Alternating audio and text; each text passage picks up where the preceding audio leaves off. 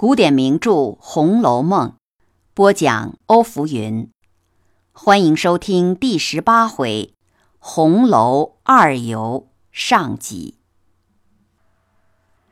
再说宁国府贾敬在道观修炼时突然身亡，尤氏因料理丧事不能回家，便将他的继母接到宁国府看家。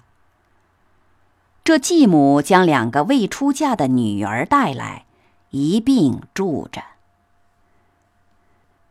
却说贾琏平日就听说尤氏姐妹之名，只恨无缘相见。近因贾静停灵，每天和二姐、三姐相见相识，他不禁动了垂涎之意，乘机百般撩拨。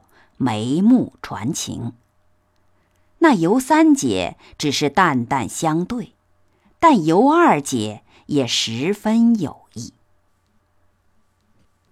一天，贾琏和贾蓉有事同往宁国府，贾琏有心夸尤二姐标致，做人好。贾蓉会意，笑道：“叔叔既然这么喜欢她。”我给叔叔做个媒，说了做二房怎么样？贾琏笑道：“哼，那感情好，只是怕你婶子不依，还有怕你老娘不愿意。况且我听说你二姨已经许了人家了。”贾蓉说：“这都无妨，我二姨、三姨。”都不是我老爷养的，原是我老娘带了来的。听说那订婚的张家遭了官司，败落了，我父亲正要将二姨转聘呢。而且针对凤姐的态度，贾蓉提出了偷娶尤二姐的主意。后来又征得贾珍、尤老娘、尤二姐的同意。贾琏就在贾府后附近买了一所新房子和日用家具，定了初三日五更天，一顶素轿将尤二姐抬来，和贾琏素服拜过天地，焚了纸马，搀入洞房。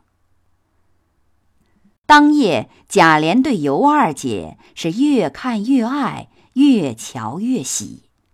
就以奶奶称之，竟将凤姐一笔勾倒。贾琏有时回家，只说在东府有事。贾琏又将自己多年所有的提己一起搬来给尤二姐收着。一天，贾珍打听的贾琏不在，就悄悄地进了新房里。尤二姐出来相见，贾珍笑着说：“我做的媒怎么样？要错过了，打着灯笼还无处找呢。”说话间，尤二姐已命人备下酒菜，关起门来，原无避讳，一处吃酒。尤二姐怕贾琏万一回来。彼此不雅，吃了两盅酒，便借故到卧房去了。剩下尤老娘和尤三姐相陪。这时正好贾琏回来，知道贾珍在西院，便到卧房里。尤二姐见他回来，脸上有些讪讪的。后来二人喝酒，酒酣，尤二姐滴泪说。我如今和你做了两个月的夫妻，我生是你的人，死是你的鬼，我算是有依有靠了。但是将来我妹子怎么是个结果？要想个长久的法子才好。贾琏听了，笑道：“你放心，依我的主意。”不如叫三姨也和大哥成了好事。尤二姐拭泪说：“只是三妹妹脾气不好，也怕大爷脸上下不来。”贾琏说：“这个无妨，我现在就过去，索性破了例就好了。”贾珍见贾琏进来，不觉羞惭满面。贾琏笑道：“这有什么呢？大哥为我操心，我粉身碎骨，感激不尽。”说着便跪下了。慌的贾珍连忙相搀，说：“兄弟怎么说，我无不领命。”贾琏忙命人拿酒来，我和大哥吃两杯。又笑嘻嘻的对一旁的尤三姐说：“ 三妹妹为什么不和大哥吃个双盅呢？”我给大哥和三妹妹道喜。尤三姐听了这话，跳起来站在炕上，指着贾琏冷笑道：“，你别糊涂油蒙了心，打量我们不知道你府上的事儿呢。这会子花了几个臭钱，你们哥俩拿着我们姐俩全当粉头来取乐。”你们就打错算盘了。我也知道你那老婆太难缠，如今把我姐姐拐了出来做二房，偷来的锣鼓打不得。我要会会那凤奶奶去，看她是几个脑袋几只手。